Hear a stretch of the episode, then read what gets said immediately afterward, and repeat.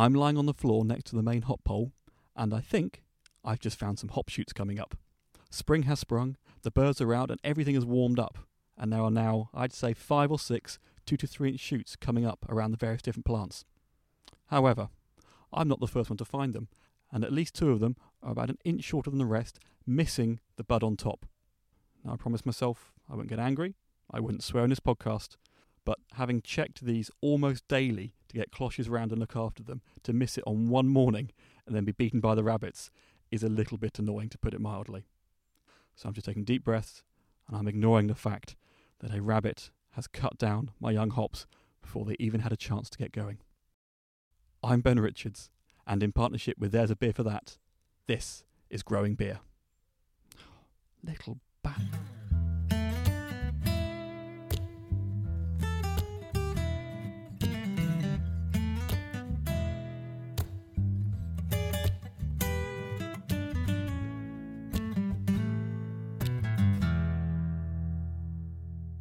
Hello and welcome back. It is early April, and you know what? This is starting to look like a real allotment. I'm sat down in the chair now, looking out of Richard's doors across the plot, and it's a really nice place to be. The sun is shining, the birds are singing, and it feels like a productive, warm, happy place. And if it weren't for the rabbits nibbling away on those hops, it would be just about perfect. And I'm not really angry at the rabbits, don't worry. They're just doing what rabbits do.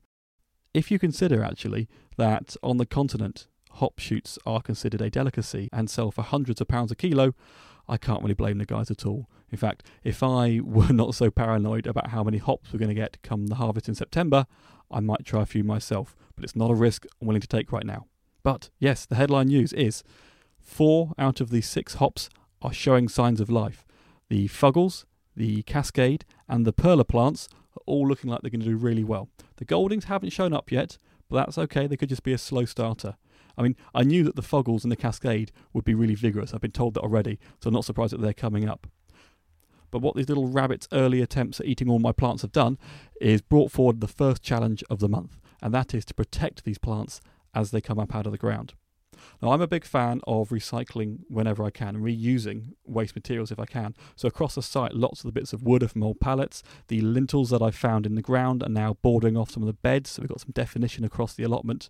And a friend of mine down the road has got a bar. One of the things that they have quite a lot of are these one way transparent key kegs, uh, small plastic casks, really, for transporting beer that once the beer's gone, they're not much use anymore. So I've taken these, I've cut the tops and the bottoms off, and they make really great cloches. So hopefully, this should stop Darling Flopsy ruthlessly killing my hops before they even have a chance to get going. It turns out, though, that rabbits are not the only pest that I've been dealing with this month. As I was digging and turning over the soil, trying to get it ready for the barley, I came across these weird, flat, orange worms, and a quick shout out on Twitter came back with the answer that they are Australian flatworms and they are an invasive, predatory worm that came over from Australasia and eat all of our earthworms, which is not good, putting it mildly. So I've been trying to get rid of these guys as well. I've been picking them up, destroying them, and getting rid of them, showing them no mercy whatsoever. But there are quite a lot of them. I'm not quite sure how they got into the soil here. I'm guessing somebody at some point, either on this plot or a neighbouring one, must have brought a plant in and they came in the soil. But I'm doing my very best to get rid of them this might be an uphill struggle. It turns out that even if they eat all the earthworms around them or they can't find any, they just go dormant. They shrink down and shrink down over months and years until they do find some coming back their way, and then they off they go. They start growing and feeding again. There's also the usual stuff like slugs and snails, but so far it's not been too bad. I have been popping up every now and then in the evenings to see if any slugs or snails are coming out, but so far, so good. And I've found one or two natural predators as well. I think We've got hedgehogs snuffling up and down, which is great because they will eat slugs. And I've found some baby slowworms too, and that's also great because they will hopefully help keep on top of the uh, of the various different pests that we, we might find. So, with some luck, the hops might actually grow as hoped. It is time to move on to the second challenge, and that is the barley.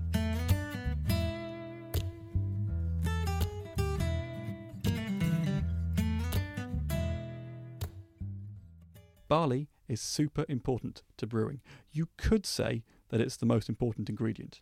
A beer or ale was made without hops for a very long time, but without any barley or a similar grain, you just don't have any sugar. And that's a big part of barley's role, providing those sugars that the yeast will eventually consume to produce alcohol. Now, as with the hops, I've got a rough idea of how barley grows, but I'm not clear on exactly which variety I should go for, what I should expect throughout the spring, or what problems may come along. And then, assuming I do manage to grow some of the stuff, I've got to work out how to malt it. Now, if you don't know what malting is, after you have grown, harvested, and collected all that grain, you trick it into germinating. Basically, getting it wet so it starts to grow a little bit, makes its sugars available to you, and then you dry it out quickly to stop it from using those sugars itself, leaving them there for the brewers. And it's not just the sugar that the barley will give our beer. The temperature at which you dry it out at the end of that process affects the flavour and the colour of the final beer as well. The lighter the malt, the paler the colour, and the more subtle the flavour that that barley imparts. The darker the colour of the malted barley, either from kilning at high temperatures or from roasting it as you would do a coffee bean, the darker your beer will be. And you'll find flavours that will range from lightly toasted bread through to caramel, chocolate, or even roasted coffee, depending on how much you kill or roast that barley. Now, I know the theory behind the process, but how I'm going to do this is a bit of a mystery to me. So I've asked somebody who knows a bit more. Steve Lepoidevin is a director at Crisp Malting Group, and he's responsible for a lot of the malted barley that is being used by breweries in the UK and across the world.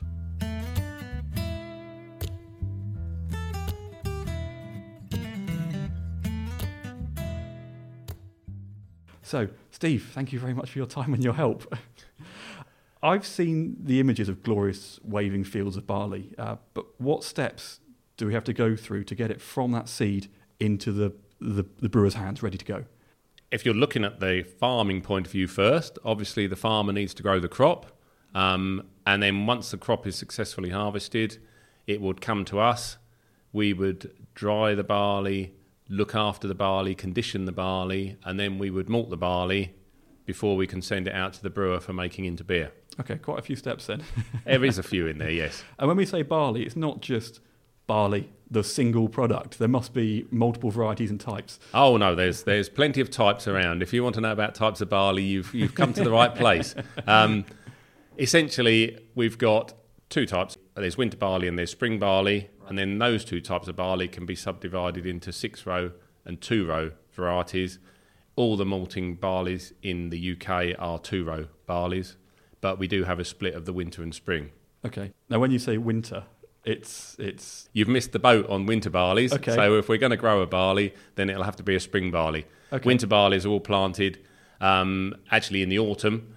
So you could say it's a it's it's a wrong naming convention there, but uh, generally grow is planted in September October.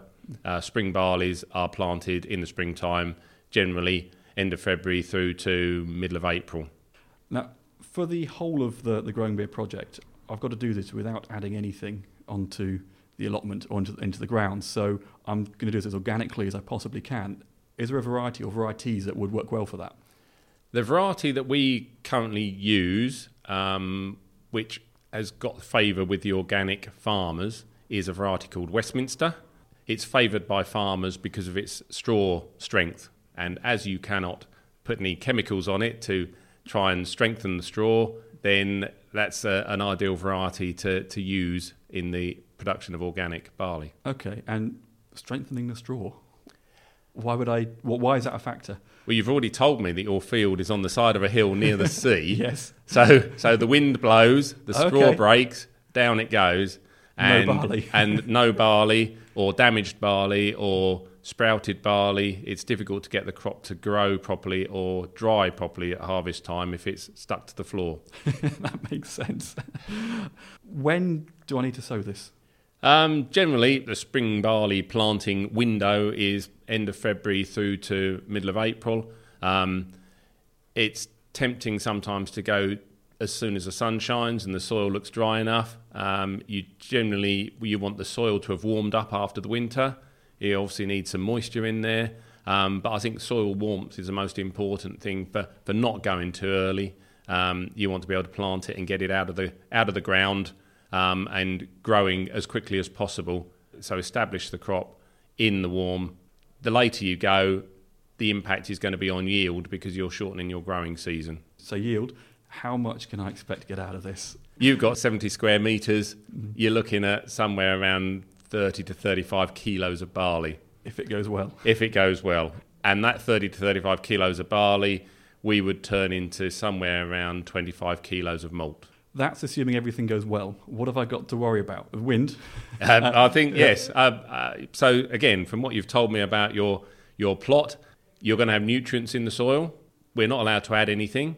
Um, it might be worth having a look at some soil analysis to see if there's any need for a bit of good old farmyard manure uh, on there just to, to boost things. Got to be careful we don't put too much on because grain nitrogen is important for malt. We don't want that to be too high.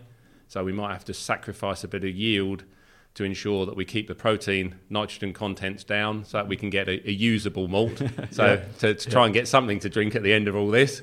So uh, get get some soil analysis done uh, to see if we can if we can boost the the, the soil uh, nutrients in an organic manner.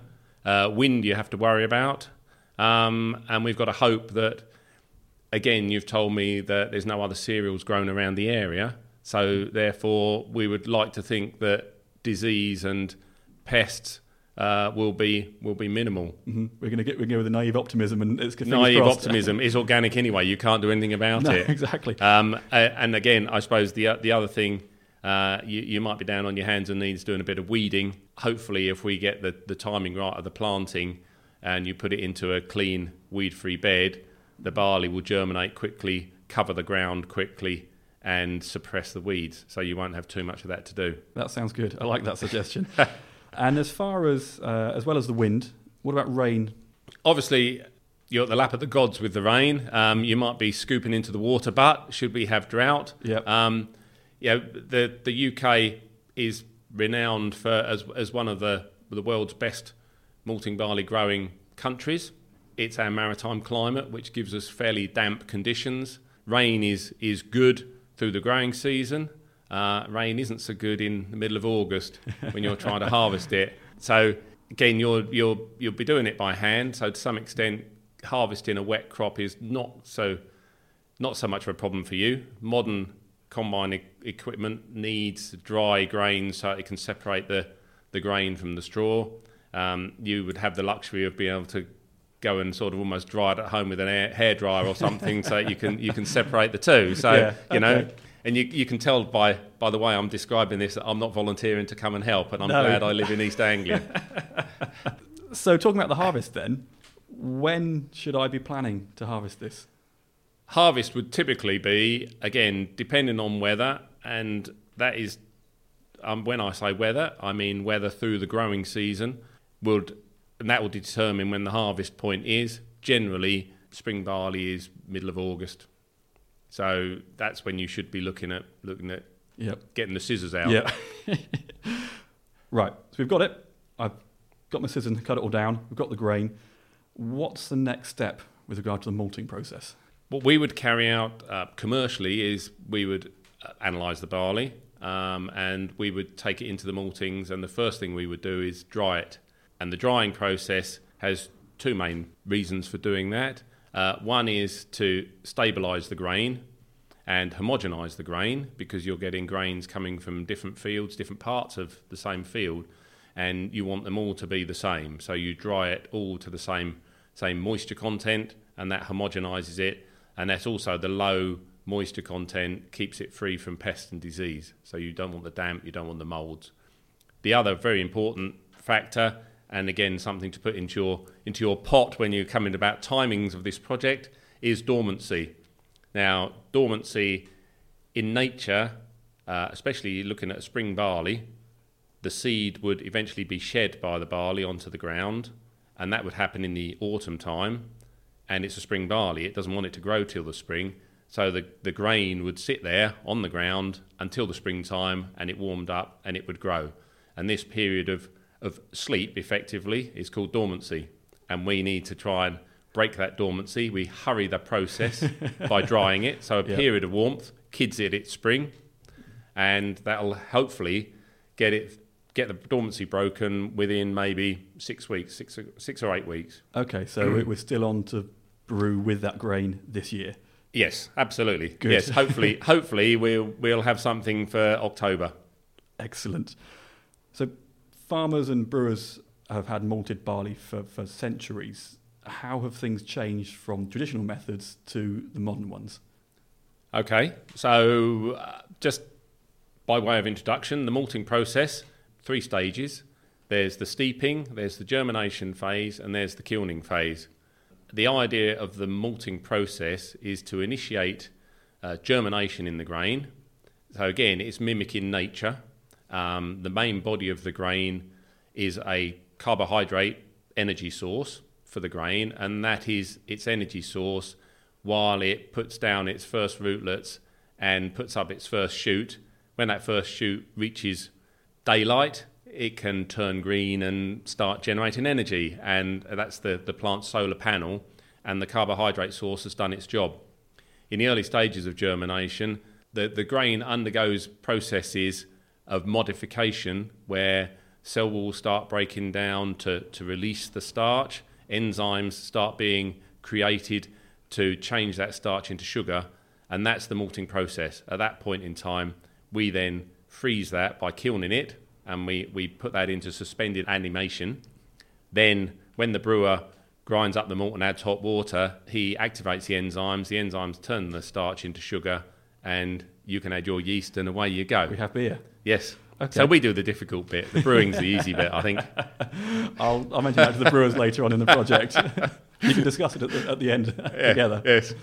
So, how has the actual equipment or the buildings and the processes changed over time? Well, we've got a range of malting plants on site here. Should we go and have a look? That sounds good to me. Let's go.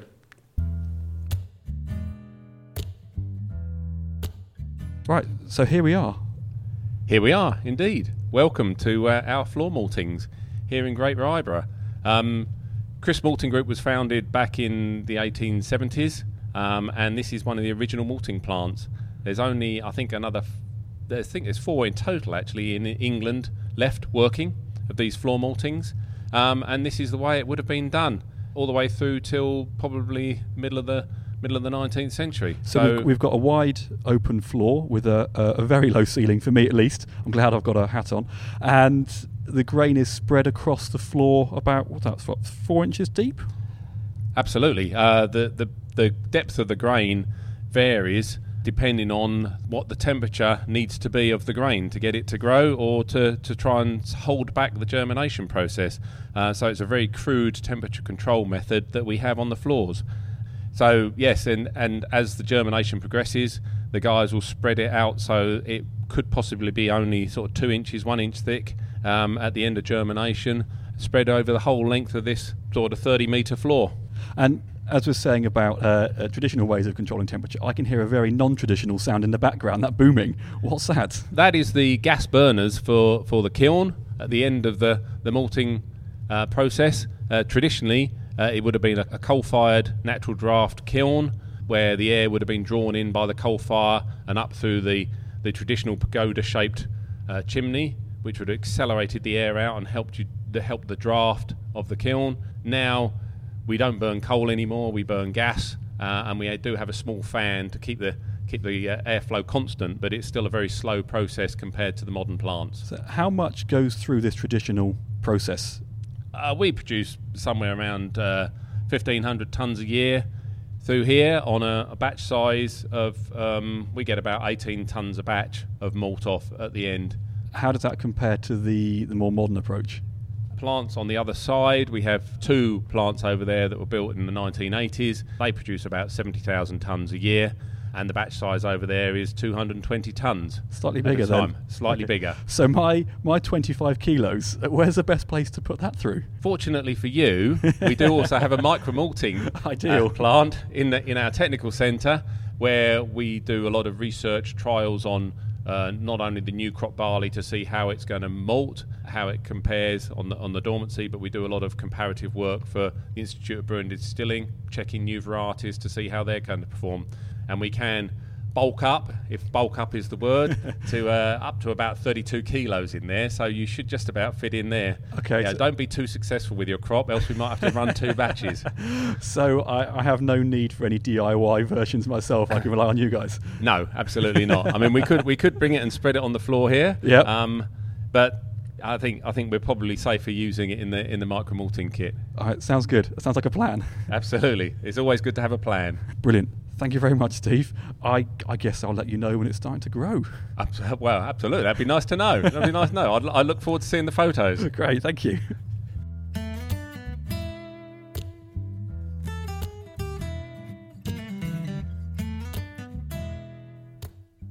A big thanks to Steve there, and I suspect that his offer to use their test equipment to malt my barley may be the way forward.